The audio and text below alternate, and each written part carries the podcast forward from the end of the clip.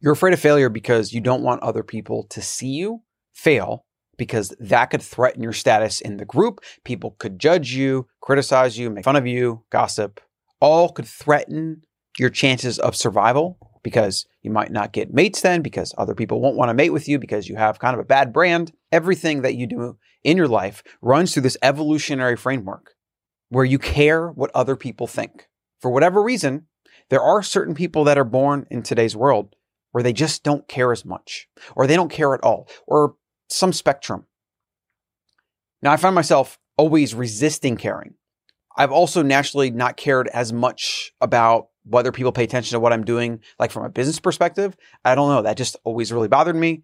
I, I don't know why, but that just never really bothered me. I just decided I was going to do something and I would do it. And I don't really care if it was awesome or not, or failure or success. But I still get pulled into caring Sometimes I care about my appearance. Sometimes I might care if I, let's say, say something to a girl and I think she's being rude or rejecting me, quote unquote. These are things that are built into our biology.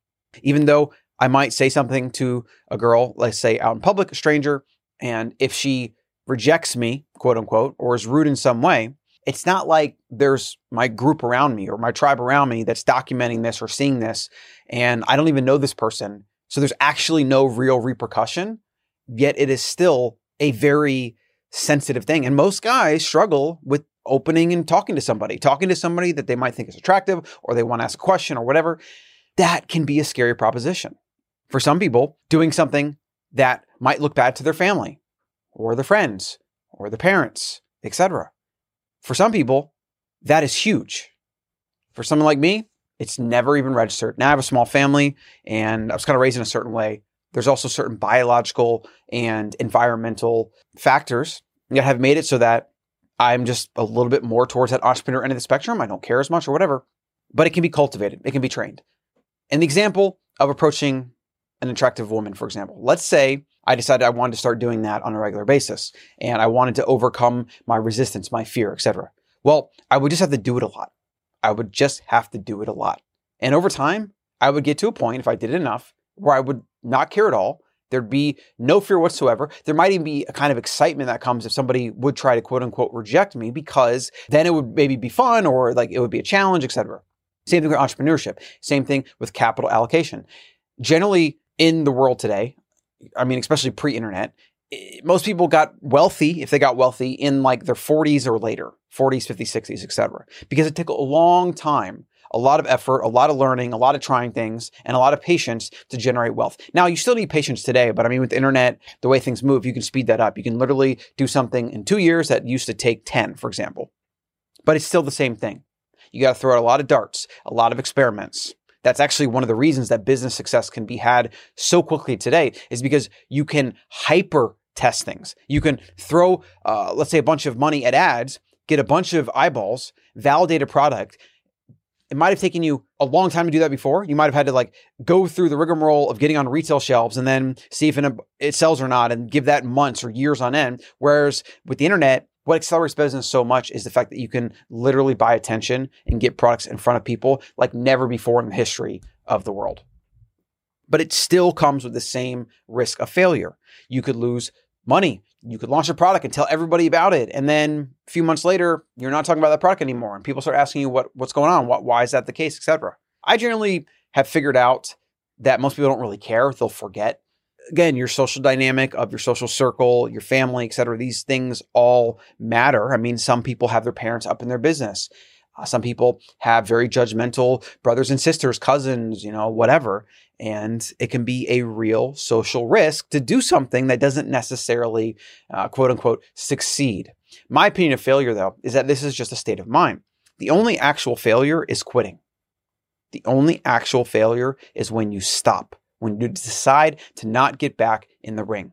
Because if you fail at something, you launch a product or a business or whatever, you now have very valuable, very expensive data to learn from. That's all failure is. You know, the famous quote by Edison is I figured out a thousand ways it doesn't work. I found a, a thousand things that aren't going to work. And then that allowed me to reach the thing that was. Failure is learning. And if you stop at the 999th filament, yet the thousandth is that one. It's that, I think, I believe it's bamboo material. The thousandth material to get that light bulb to work. If you stopped at 999, you failed, but you've chosen because you stopped. And then all of the learning, the expensive education that came before the thousandth try will have then been wasted. Entrepreneurship, starting something, failing, creating, you know, being an artist, a creative, your job is to fail as much as you can and as fast as you can because that's how you figure out and then create success. Some people shortchange this process because they stumble upon something or some app they create or whatever, uh, and it's basically like striking gold, and then they're set. They are the few. They are the exception. 99.99% of entrepreneurs and anybody that creates anything that is successful does so through a shitload of trial and error, experimentation, learning, and very, very expensive lessons about the world, about the market, about people, about psychology, about themselves. It's all learning. And as long as they didn't stop, they will find some kind of success. So if you fail at something, you figure something out, you learn something. If you keep going, then you are not a failure. You will manufacture success eventually. You will find something because even if it's not the thing you're doing, and this is where people get stuck, they think that if they start this business, that's the thing that has to succeed. That's completely and utterly ridiculous. That's not how reality works. It's basically like saying, I mean, it's the one itis. It's this person I'm going to marry. They're perfect on paper. And then you force it for years and then you become miserable because it's not a fit. We know how hard it is to find people that we mesh with. I mean, most of us have been in well, five to 10 relationships and then maybe we settle on one or we have kids or whatever. Hopefully it works out. Uh, a lot of times it doesn't. It's really freaking hard. Entrepreneurship, product development, creating anything is the same exact way.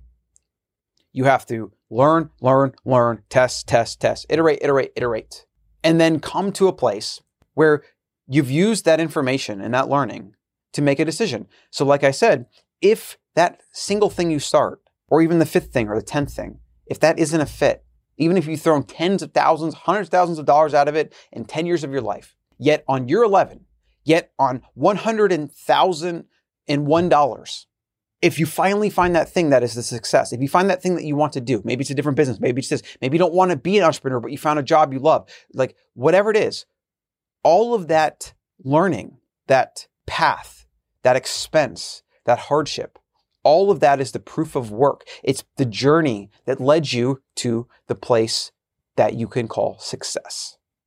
So you take a step back, and you realize that a successful life is not about doing a specific thing. It's not about knowing what you're supposed to do. It's not about striking gold on the first pickaxe, digging into the, the mountain or the vein, the gold vein or whatever.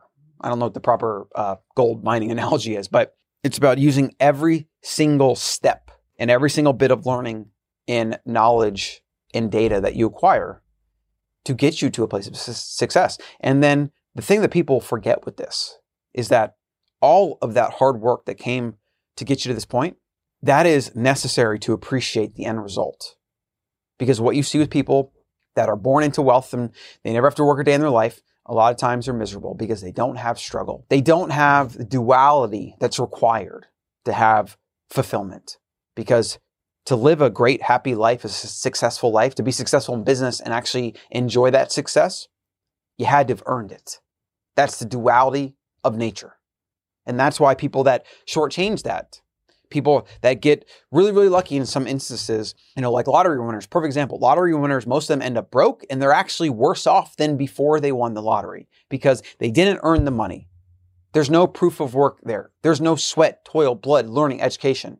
They don't know how hard it is to earn it. So then they don't respect the money they have and then they waste it and then they usually spend more than they have. They go to debt, whatever. Without the investment of time and energy, the result that you get is meaningless. Very, very few people can bypass this principle of nature, the duality of everything. You should embrace failure because failure is how you appreciate success. If you don't know how hard it is, if you didn't struggle to acquire something, you don't have the mental wiring to appreciate success, and therefore you won't keep it. You will squander it. Or it'll make you miserable because then you won't have to work and there's no struggle, and you pretty much are like existentially in a crisis. What's the meaning of life? Whatever. And then that can be a very, very tough thing to deal with. A lot of people don't understand that because they've never experienced that. A lot of people think, oh, money solves everything. Ask Biggie Smalls. Ask Tupac. More money, more problems, as Mr. Biggie said. Money does not solve everything. Proof of work, duality, learning, education, and then keep going. That's what failure is.